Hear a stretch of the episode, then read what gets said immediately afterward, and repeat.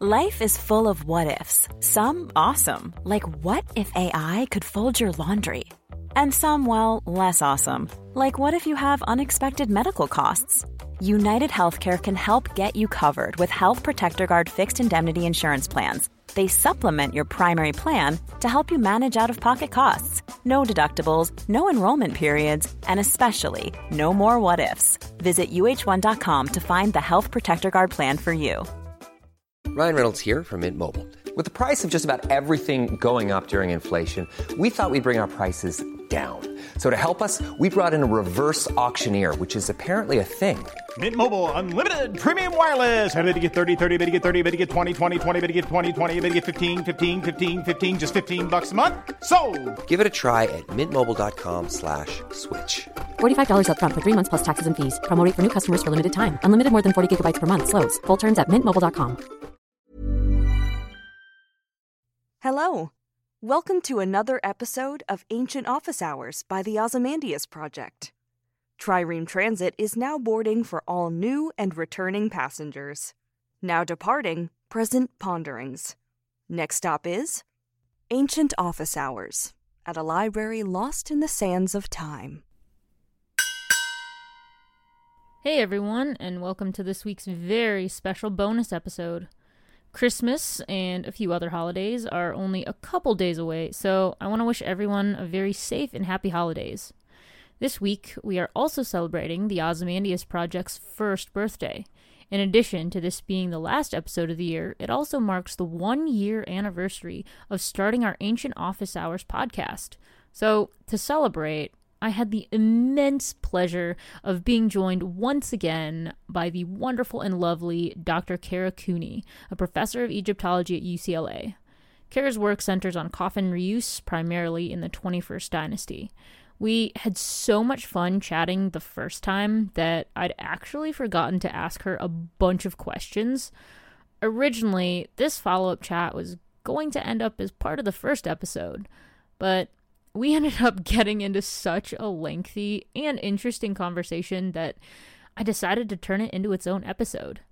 This time around, we pondered the future of Egyptology, how to get involved in Egyptology without earning a PhD, why the language requirements are a form of gatekeeping, and how to deal with pressure to love your work even if it makes you miserable. It was wonderful to be able to speak with her again. I really hope you'll love this episode. So enjoy it, and I'll speak to y'all in the new year. So, what, in your opinion, is the future of Egyptology? Where is the field going to go now? I think that the answer depends on what kind of an Egyptologist you're talking about. In some ways, Egyptology, as it integrates with Egypt, that's where it has to change for the European descent Egyptologists first, right? They have to integrate with Egyptians in a different way.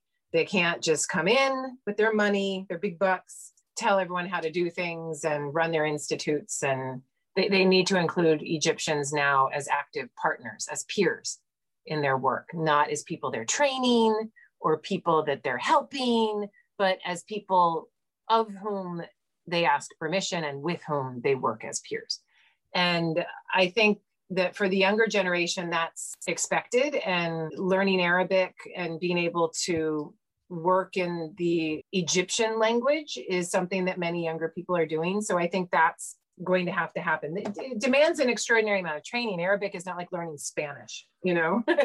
it's um you shouldn't even call it a language. It's a language family. Whether you learn Levantine Arabic or Iraqi Arabic or Yemeni Arabic, I mean these are very different languages shared in a language family. So Egyptology will have to change from that perspective and it's already being demanded. The last International Congress of Egyptologists, we showed up, all we white um, Egyptologists and sat down and were given translators. And the first speech was in Arabic.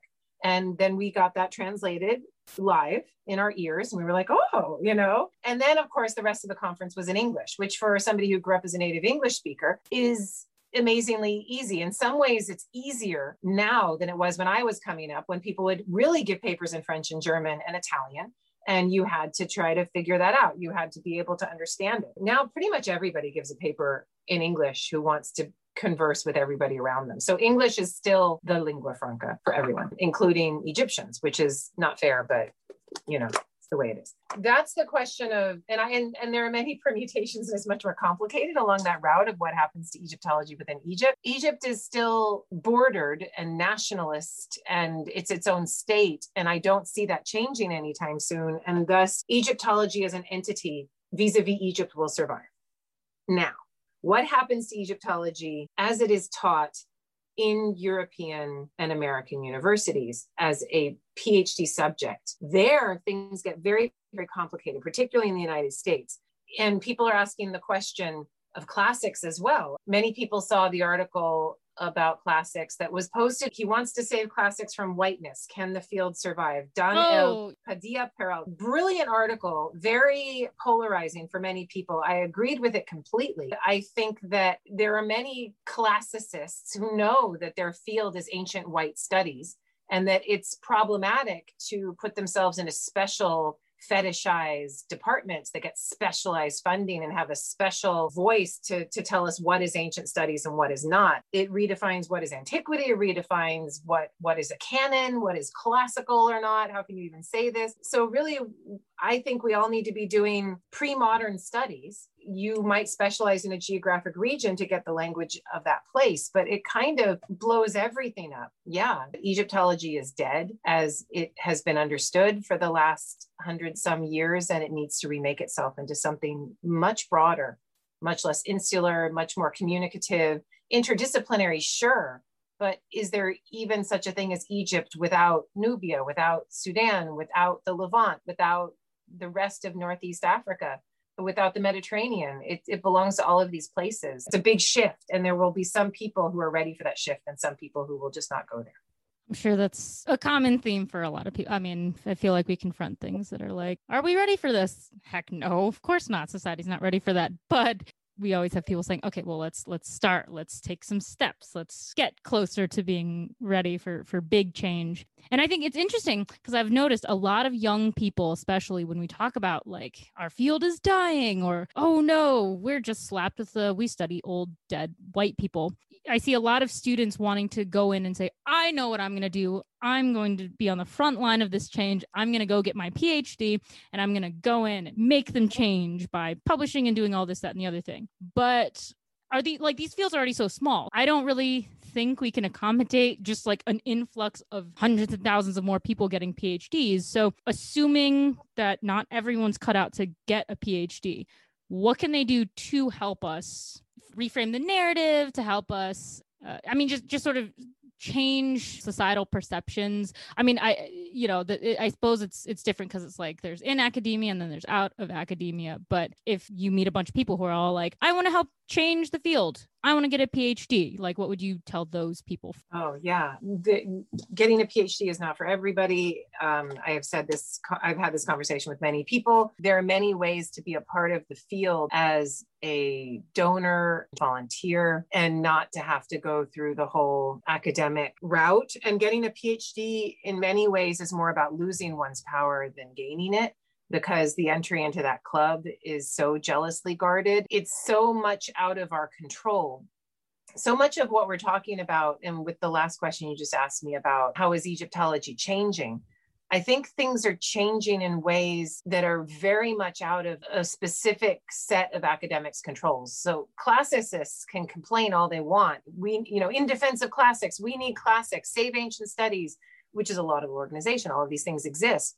But as universities decide who they want to hire next, and as jobs shift, an Egyptologist who's very old school retires, and somebody who does African ancient studies is hired to replace them and doesn't really come from an Egyptological background, then boom, the field has already started changing. A lot of these things will happen whether the academics who run the field and who gets into a journal want it to or not because people see that the way thing we do these things need to be changed by the personnel and this is already happening with classics for example universities around the land have been populated by classics phds and those jobs have always been available so if you if you get a job teaching ancient art history or ancient history which are pretty common at most universities they generally have come from a classics department. They do Greece, they do Rome, right? If they do Turkey, they're doing it via Greece or Rome. If they do North Africa, they're usually doing it via Greece or Rome because there's better data in those places, right? But as things turn, as Black Lives Matter becomes more vocal, as people see how much attention we've given to Western white culture, the more they are replacing those ancient studies positions with non classicists, with people coming from the ancient Near East, with Egyptologists. And we now have a running shot at those jobs in a way that we didn't before that right there is already changing how the field works. So things are happening from that perspective. And you know, who's who's making those choices and how? That's the human race from a systems point of view, where you leave the great man theory behind that any one person gets to make any choices in this world.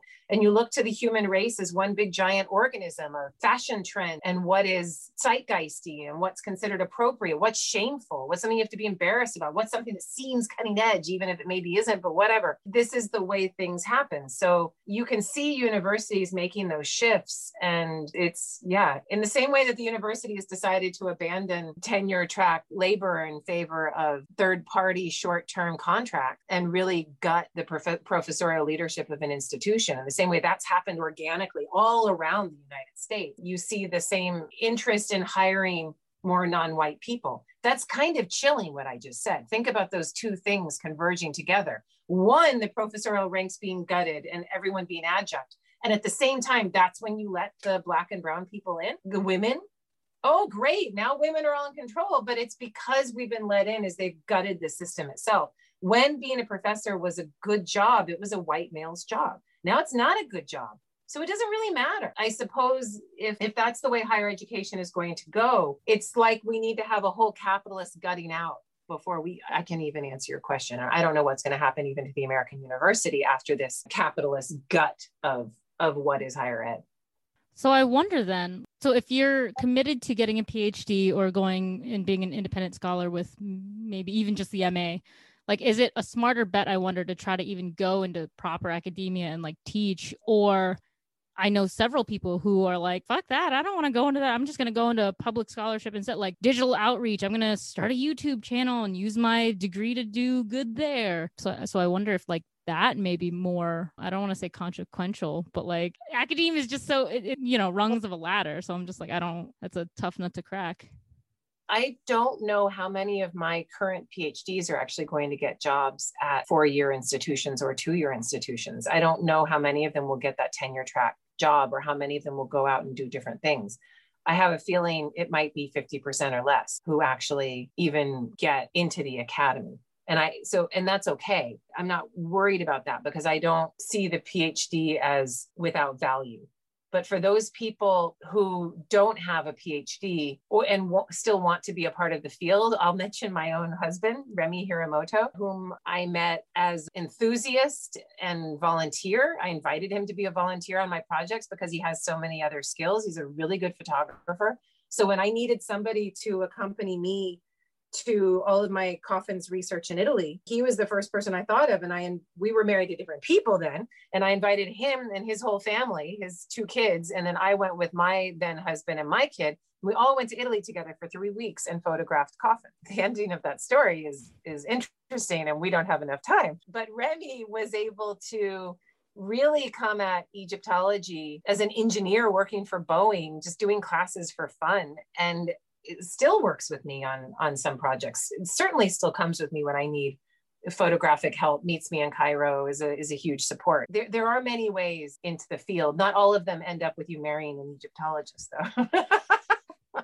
but there's another person I can mention though. He's kind of a rarefied uh, thing as well, and that's Seamus Blackley. If you follow anyone on Twitter, you should follow him. He's the guy who invented the Xbox. And I contacted him because he was working on a bread project with Serena Love, who's in Australia and got her PhD from Stanford. And he collected yeast from a beer jar in the MFA Boston and then started making bread with it.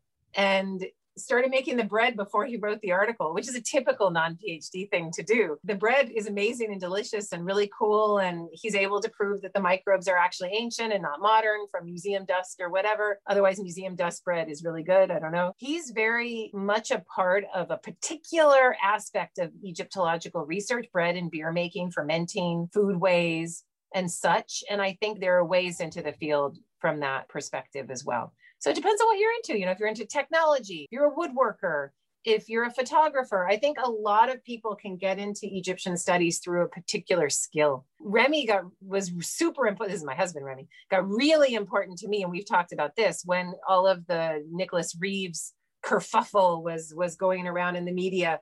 And when I was able to get my hands on the radar data and I found out Remy read radar, I'm like, you can read radar and he can read radar and that's that was super useful to me when everyone was like there's nothing there and i'm like there is there so is you never know what your other skill will get you so that's i would encourage everyone to then be a badass in another skill that's what you need I like that. I like that so much. Although my skill set being very much in classics over here and adjacent things. I like my old dead things. I like photography. I like all that.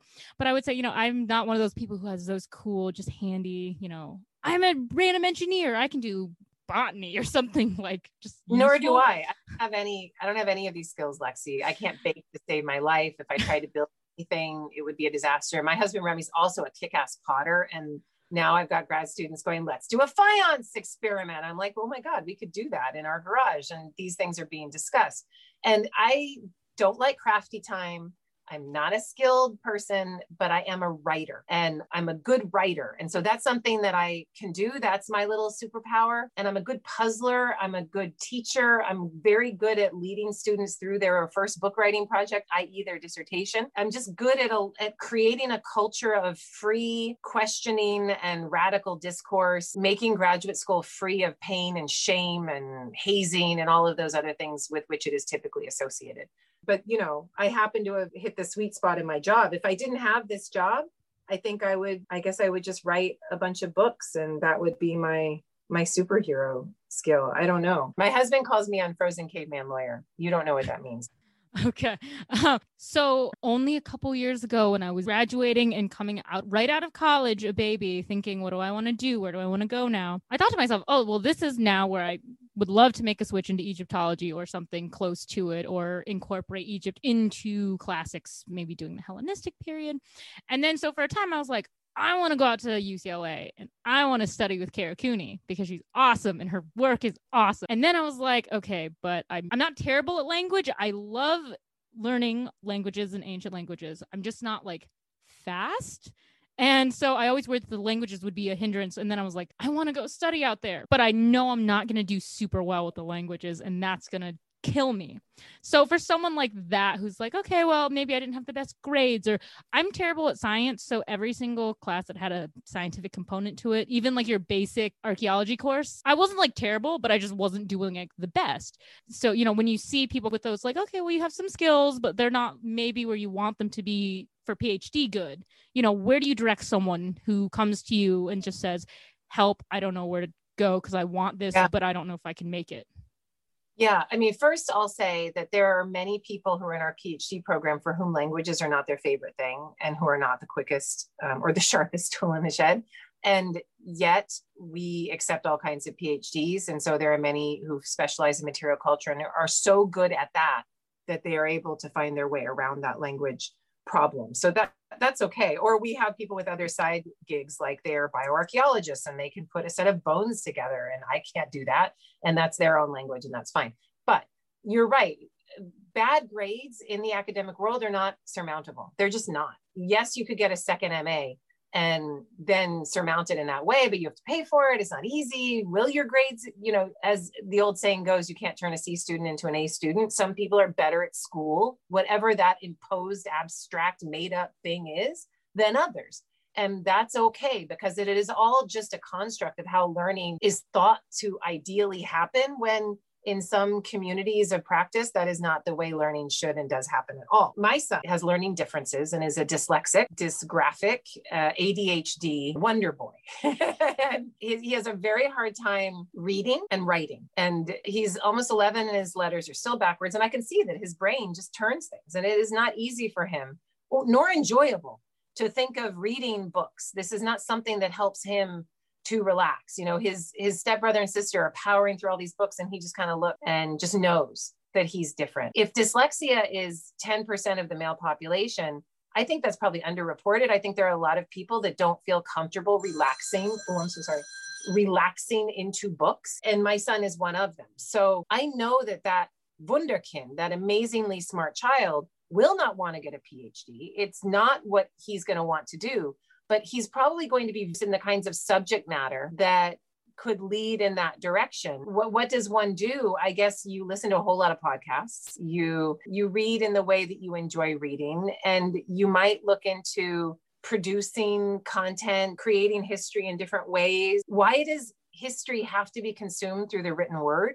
Why does it have to be analyzed through the written word? Why do we, when we academics want to present an idea, stand at a weird wooden box and put pieces of paper on it and then read shit. You're not even having a conversation with anybody. You're reading shit that you've already written, that you've checked out with other people, that is written in a way that is not meant to be heard, but is meant to be read. So that when people are listening to it, they don't really quite understand it. I'm ADD too, where my son didn't get it from nowhere. So I'm one of those people in the audience going, wait, what are they saying? And I kind of, my brain kind of tunes out because I can't listen to words that are meant to be read when they're spoken to me. So, you know, anybody wants to change this thing up in this amazing technological age, come up with new ways of teaching, disseminating information, visual. Like I work with visual stuff all the time. I work with coffins. They're these amazing three dimensional, full color, open upable, awesome things, right? That tell you all about an ancient individual from the ancient world.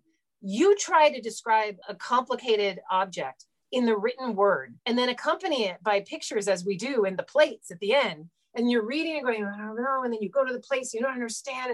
And it's stupid. It's stupid the way we communicate this information. And so, my book about these coffins, I plan, and I'm doing it right now, to do a series of photo essays that are annotated. So the photos will be integrated into my written word, and my written word will be right there at the photo. And there's not going to be, there will be flipping back and forth, I'm sure, but it's not going to be that kind of art historical stupidity of where I have to describe the whole thing for you. And then the object becomes this fetishized reification in my mind. Then we can analyze and talk about it. For those people that can't hack the PhD academic world, there is nothing wrong with you. There is something wrong with our construct. And there is no mistake that this construct is gatekeeping. It is a mechanism of keeping certain people in and certain people out. The American education system reifies that. So we make sure that it's filled with a bunch of white people, now a bunch of white women in the humanities. Great, but it's still very hard for other people to hack all of these uh, inauthentic skills. Yeah, for sure. And like I totally sympathize with that. I I have a friend, bless him. He's super awesome, but he has it in his mind because of society that he knows that he's good at ancient Greece. That's his thing and he wants to stake his his life his career on this thing he was a little delayed because he didn't come to classics until a bit later he couldn't get immediately into a grad program because he didn't have the languages because by the time he graduated sorry he only had like a semester of latin and greek. That's not enough. And it's like i can see he's trying desperately to get all the stuff and he's spending money that he probably doesn't really have to get to a phd program eventually. So it's it's really good to hear people say okay i know you want this thing because you want to be able to say i'm super smart and i have a phd look at me but we really do have to figure out a way in society for you can be respected for your knowledge of ancient Greece without having to be like, look at my shiny piece of paper and tells other people I'm smart. I mean, classics the worst in terms of this. The gatekeeping is beyond bounds because Egyptology, you can't do it anywhere. There's no there's no Egyptian to be had except at a dozen universities across the land. We are accustomed to taking students who have had a semester or one year of Middle Egyptian. Yes, gone are the days where the student comes into the program without any Egyptian at all. But now that we're trying to recruit students who are coming from backgrounds who don't have access to, to these languages, we are now looking to accept students who don't have any ancient language at all. And that's something that I think we need to do. But how would a classics department do that for a PhD? How would they do it for an MA? There's no way they could do it. You think about what that means that you need three years of each language, pretty much as a minimum, to get into a PhD program. What kind of a school does that imply you must have gone to? What does that mean if, if you're a black student who went to an HBCU that's not Howard, which is the only classics department amongst the HBCUs, you just aren't going to have that Latin or Greek. And it's it's ridiculous. And there's got to be another way of including people without that language barrier being in the way. It's a massive problem. Classics professors who want to change the representation within the field, they know this. But then they go, oh, yeah, but to actually have the dialogue within the field, this is the game changer. And so for many classics professors, the only way to change that is to start with education that much earlier for people of certain minority backgrounds rather than doing what we already do in Egyptology, which is, oh, you don't have any ancient languages? Okay, come along anyway. Get your two year master's at Memphis or Indiana University which is cheaper, and then come to us with some language under your belt. And that kind of thing is completely possible for us. I don't know why I didn't think of this earlier, but there are some people that jealously want to cross the threshold and then keep it hard. So, for example, it's I know one person who would very much benefit from us easing requirements to get into programs and you know I think I I wrote a piece actually and I and I proposed you know okay well what if we make the languages optional? Because if you know you want to go on and really do this like that's fine but for people who want to get any type of BA knowledge whatever at that basic level you shouldn't have to be confronted with possibly you know heavily weighted language courses towards your gpa so then that might do horrible things when you're when you're looking for something else and then this person i was talking to just said I don't want to make the requirements easier. And I was like, why? It would help you. You would literally get into your program. And then he's like, because if it made it easier, yeah, okay, I'd get in, but then that degrades the value of the accomplishment. So when I want my PhD, I want to say, well, I had to get all these languages and look at me. And if you want to reach my level, you have to do that too. Why is it that we're we're open to certain things but not others in terms of easing access? Like I don't get that.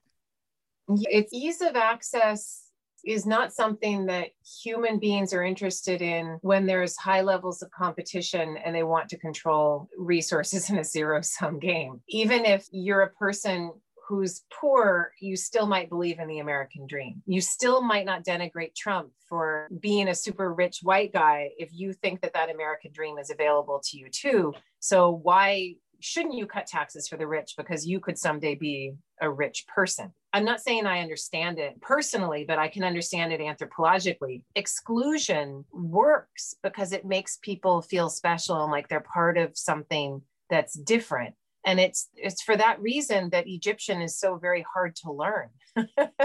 it's for that reason that Greek Latin maybe less so, but is so very hard to learn. These things were created as hurdles for a reason. Greek is easy in comparison to Egyptian in some ways because the script is alphabetic and it's uh, you know that's not really much of a hurdle to get over. You can memorize your signs you know pretty much how to get started.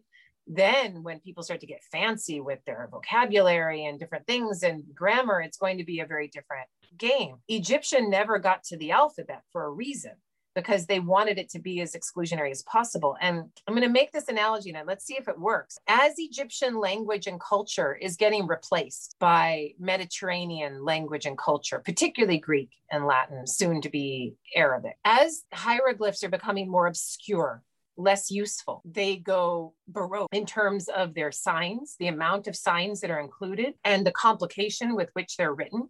So, right at the very end, is when Egyptian hieroglyphs are the most exclusionary. And isn't that interesting? And then they fucking die. Then they, you know, you've got a Christian replacement and you've got different languages coming in, Coptic and, and all of these other things, and nobody even needs hieroglyphs, and Christianity makes them evil. So you don't even need them, right?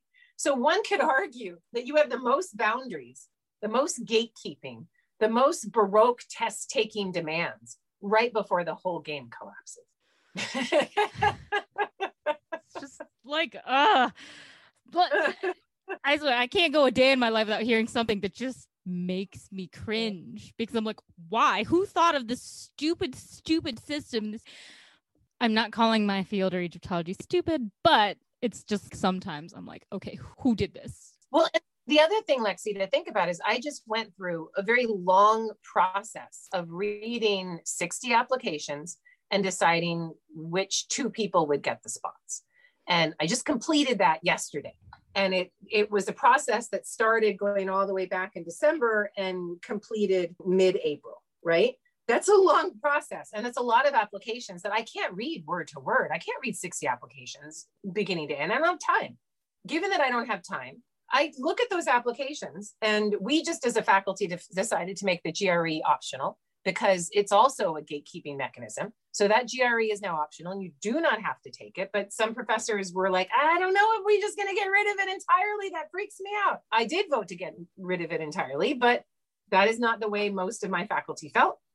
It is optional. You know, the GRE is something you can look at, but you also have to look at the grades. So I'm looking at, you know, somebody's transcript and like, oh my God, a B in Middle Egyptian the fact that they got to take Middle Egyptian at all is amazing in and of itself, right? Most of the, the students who are applying don't necessarily have access to that level of ancient language. But if I see, you know, less than a top tier as an undergraduate in that language, I'm going to be like, mm. if you, so for anybody who's applying for graduate school, if you have a B in something that is of great importance to your future study, you should explain that in your statement of purpose or somewhere. It should, it should probably be addressed. I'd like to see more of that. But I end up looking at letters of rep, look at grades, I look at I pedigree universities. I don't want to be doing this, but if somebody's coming from a Southern State University or I don't or a Cal State versus you know an R1 University of California, then I'm going to automatically judge that. But then the the UCLA application immediately starts by asking for identity and race so that I'm immediately asking, is this person just another normal white applicant? Or is this person coming from a different background? And I should be paying attention to that. We immediately start with, and then on page two is whether or not the student is applying for a particular grant called the Cota Robles, which means that your parents didn't go to college, that you would be a first generation college student, and that you are coming from an underprivileged background. So then I'm reading that application with that socioeconomic background in mind, but I'm going through grades, different transcripts, letters of rec, student uh, statement, a personal statement. They have to make a diversity statement at UCLA now. It's an intensely confusing situation, and it's it's not easy to to figure out who's in and who's out. A lot of it comes down to what the students themselves send in as a writing statement or a writing sample. Can the student communicate to me? What is their own personal statement like? Do they start their personal statement with, since I was a young child, I wanted to be an Egyptologist? I don't care. I don't care if you wanted to be a, an Egyptologist since you were a young child. I really don't care. Please don't start your personal statement with that. I want you to get right to what you think is interesting. And this is what I want to study, why I want to study it. Show me you research the university. You can't even research the university and who's doing what, and that Willeke Wendrich is not digging in the Fayum anymore for like 10 years, then I don't know what to tell you. So you you do that kind of stuff, and then I make all these judgments as I'm reading this application quickly. And then I cut it down to like, okay, these are the 10 I want to read again. Then I read them again. But those people that I've thrown out, they're not going to get read again.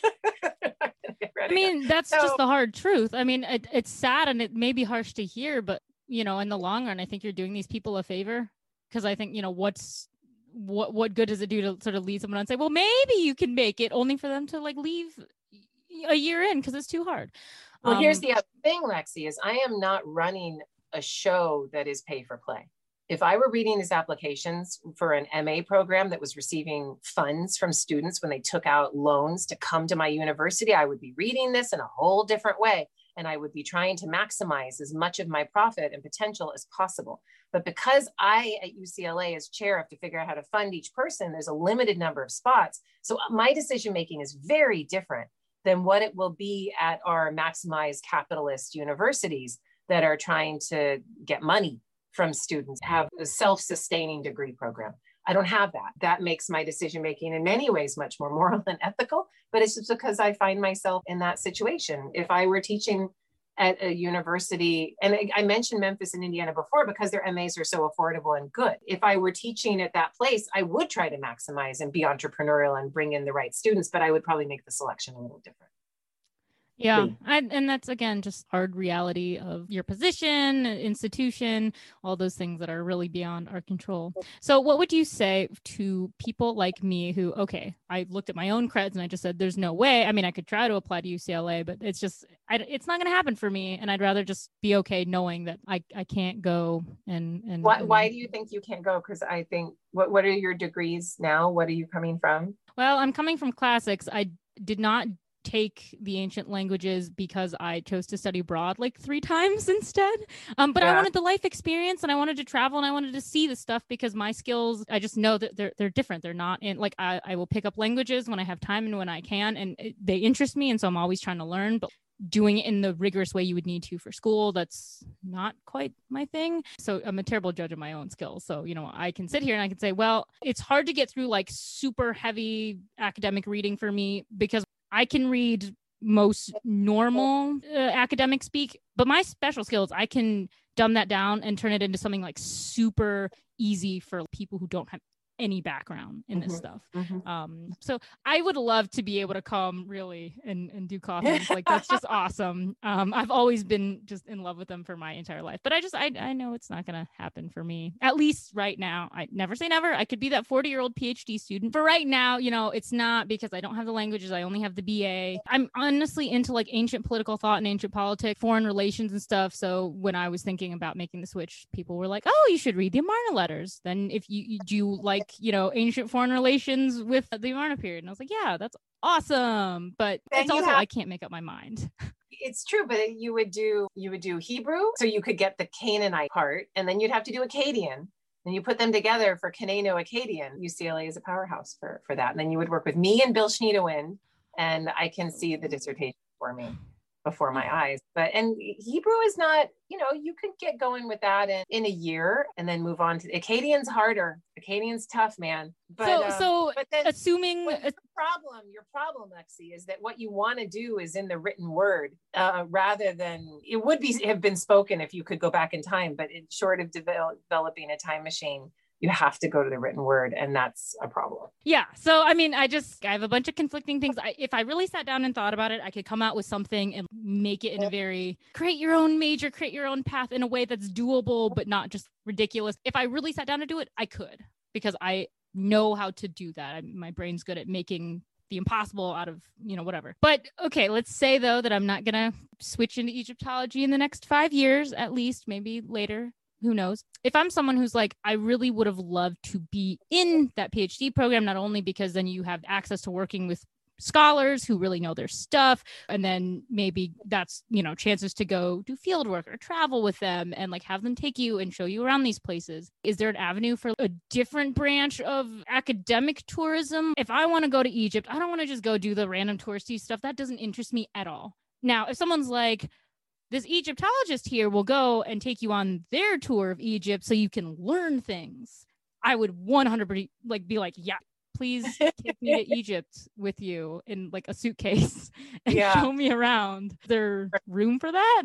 Right now, no, because I have so many grad students. So if I get to Egypt, I got to take those grad students with me in some way shape or form uh, yeah it that's not possible and also because i have this pesky child of mine it's hard for me to get to egypt for longer than three weeks at a go because parenting and travel don't always coexist peacefully. You know, it just, again, it goes back to the skills that you have. So you're telling me, oh, I don't have any technical skills or I don't have this or that. And you're here doing a podcast with me in which you're having a really intelligent and interesting conversation about how to be in the world. And the person that I think you would most be like is somebody like Alie Ward, who's created Ology. That's a really good direction for somebody like you to go in. If it were somebody else that I were talking to who had a different set of skills, then I would make a different suggestion but you you want to work with what you've got and you already have some good assets so i would continue along this path and just you're already broadening beyond classics and going into Egypt and other places. So just keep going broader and see what you can do. As for other people, I don't know what their skills are. So it depends. If you're a good baker, you know what to do. I'm good at photography. Can someone like sneak me in a tomb? I'll take pictures for you. I photo photographers all the time. And right now, the grad students, I don't know how good their photographic skills are, but it's the thing that I'm most in demand of good photographic skills so that I can get my coffins shot in an efficient, clear, colorful manner. I'll keep you in mind. So, hi, I've never been to Egypt. I've always wanted to go, but I don't want to go alone because it's terrifying. So, hi. Also, I just know when I go to Egypt, people are going to get really mad at me because all I'm going to be doing is being that person who stands for 10 minutes, just taking every intricate picture I can think of, all the angles and the, yeah. People don't want to travel with me because I'm the one that bogs them down with the camera. That's, but you're, you're there on the cutting edge of when Egyptology was a thing 50 years ago, just finding a book that was legit Egyptology was impossible. Now you can go online and get Gardiner's Egyptian grammar with the full sign list with no problem whatsoever. And technology has made all of these things available to people everywhere on their phone, in the computer device in their pocket. And there, there's dictionaries and there's all kinds of things that make these things accessible. So, in other words, you're on the sea change of an exclusive field about an exclusive subject that is being made more inclusive. You're one of the inclusivity influencers. And I think I would I would just embrace that and see what what you can do with it. When I was coming up, I didn't need to have Middle Egyptian because there wasn't the opportunity for me to do that, but I needed to have a killer GRE and excellent grades and French and German, no Arabic, French and German and when i started teaching i was using slides and you know putting things on index cards and yes we had computers but you know barely yeah it's a, it's a different world now that allows for so much more access and libraries themselves are not it used to be who had access to a library was were the people that made the great research and now that's not the case because the library is in in everyone's pocket in a sense that's true. Hey, digital humanities, it's awesome. It's something I'm really passionate about. That I mean, I think that just goes hand in hand with like open access, right? Can if you can take the stuff and you can put it online and make it easy to read. I've definitely learned to be comfortable with my own skill set. But the, the conclusion to this, and this is what I tell my graduate students, is you're not going to adjunct. You're not going to do some shit job just because you're so in love with the subject matter that you're willing to do it for anything. No, you're not. You are instead going to get a job that treats you with respect, pays you benefits, and is a career and then you just do this thing that you love for whatever weird cracked reason we love this. You do that on the side as you can and as you're able. You, you know you don't let your your love destroy you. More people need to hear that because i can't tell you how many people i swear i meet who are just like i would do anything for this love of mine. And actually one person who loved politics so much who i'm was friends with uh, when I entered in DC. I speak to her now. I'm like, so do, do you feel your soul still intact? you you, you, mm-hmm. you okay there?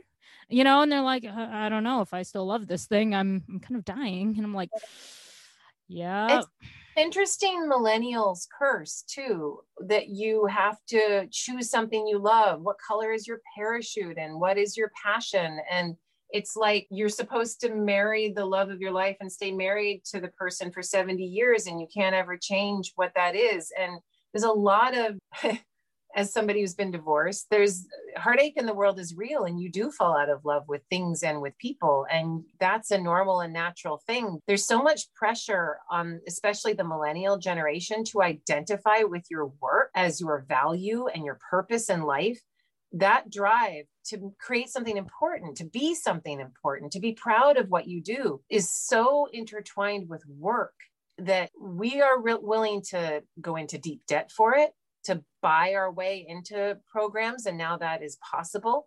We are willing to leave our families and friends, not have families and friends, just work constantly to get this thing that does isn't necessarily going to love us back in the way that we think it will. And most of those things are driven by you know if i'm going to get all marxist and shit but by a real capitalist drive that your work is your identity your work is your soul and you should love your work. You don't always love your work. I do exactly what i want you know this amazing job that so many people want to do. Most of my days I am not in love with my work. And writing for me is very hard. You know, I'm pacing around the room and I'm yelling at whatever king I'm writing about next. Or I have an article that is almost finished and I'm just like, ah, screw it. I don't feel like doing it right now. And work is always work. You shouldn't always have to be in love with your work. And a lot of those things need to be exposed for the toxicity that they are. In many ways, people have been sold a bill of goods that being able to be an Egyptologist will solve all of my problems, or having a PhD will make me suddenly have self worth and my family will love me. So much of this stuff is wrapped up in our own conflicting ideas of what makes a person valuable in a world that values people less and less and their labor less and less. Yeah, and I mean, I noticed the, the change. I mean, and it's not just academia; it, it's pervasive in society. Because I think when I was traveling, the first question after like what's your name? Most often either i got or i would just notice people saying was not like all these questions about oh who are you as a person? How are you doing? No no no. Everyone skips that and you just go from hi my name is to so what do you do? Mm-hmm. And I'm like, why is that the first question we ask people? Mm-hmm. Like, I think ridiculous because then it's okay. Well, then if you're skipping from hi, my name is Lexi, I do this, then you're automatically skipping to oh so i'm going to make a judgment call based on like how much you make or how much uh, you know clout you're perceived to have.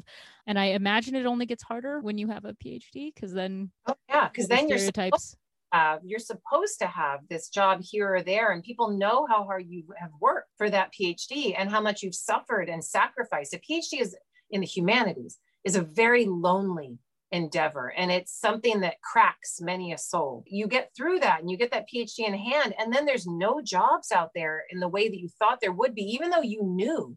You thought you would be different. You thought that the cute actor would fall in love with you when he saw you right?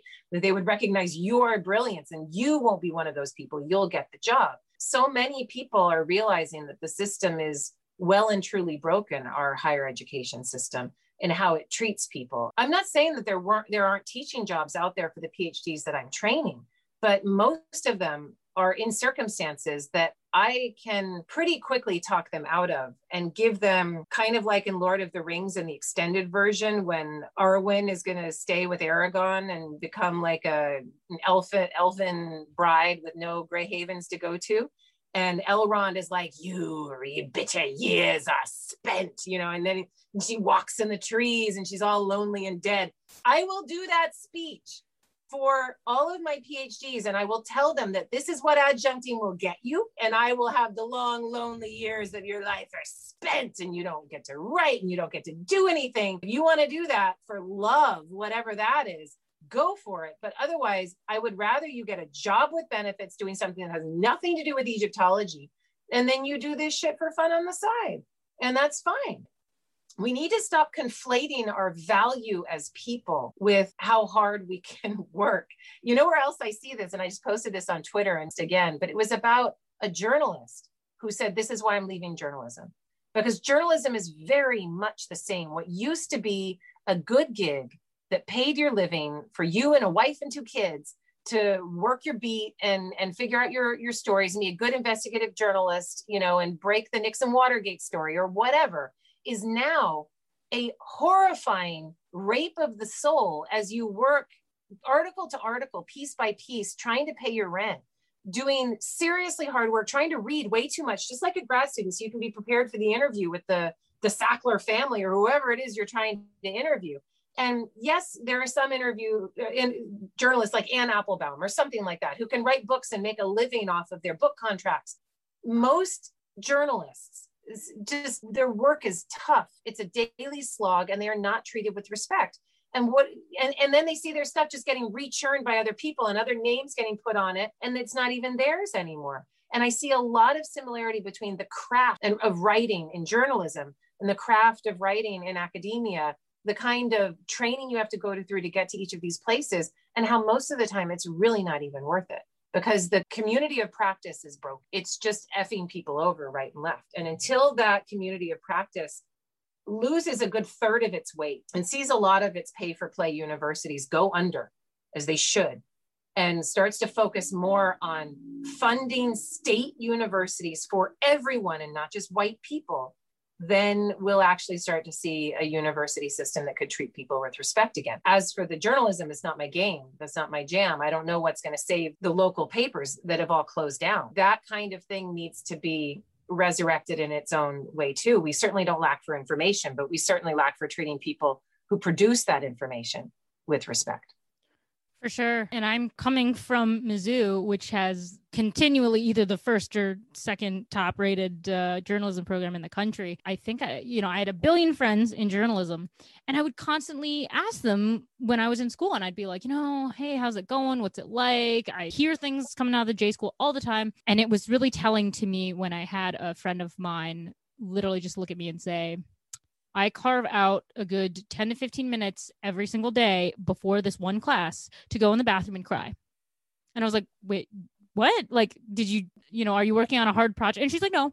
She's like, preventatively, because I know how hard the class is and how just like shitty the environment is. She was like, no, I literally go in the bathroom. It's my scheduled time and I cry. And then I go to the class. And then if I need to cry after, I will.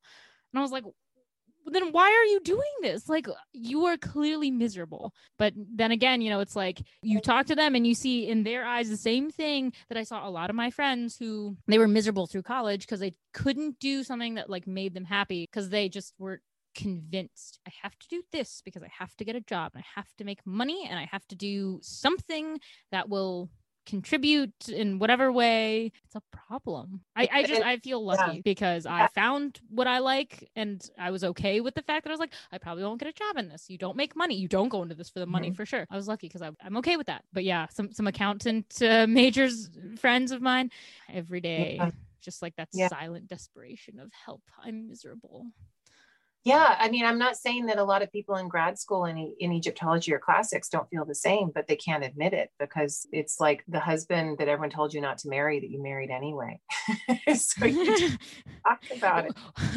I, and and obviously I, I can't speak for everyone else but you know for me as like the also learning differenced child with super add and all the other accompanying lovely things that go with that yeah, it was rough. And even when I found what I wanted to do, and I was one of the lucky ones, I was still just like, man, this is kind of kicking my ass. This is really hard.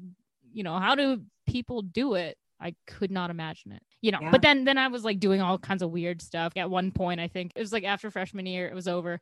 I'm going to do this thing where I'm going to transfer to Brown and I'm going to create my own major for Egyptology and classics together. And no one else can do what I'm doing because it's going to come from my brain. And then I'm going to be so happy. I'm so happy I did not transfer and do that because that really would have messed me up. I think my life just feels like one crazy idea after another.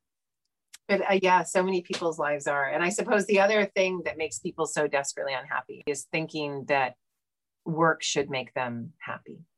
And it that's not where happiness derives. Work can be great and it can be joyful. And i love my work. I love it. And i work too much. I also hope to reach a point in my life where i don't have to work quite this hard and i can enjoy things a little bit more and not be mm-hmm. slogging and producing so much and consuming a little bit more and thinking a little bit more. But if anything whatever you do cross boundaries within that thing so that you aren't afraid of having to leave it. Things change all the time. Your cheese will get moved. There is no there is no point in thinking that it will not and you're going to have to go and find out where they've moved it to whoever they are. Cross boundaries and look at all kinds of things outside and never put all of your eggs in one basket.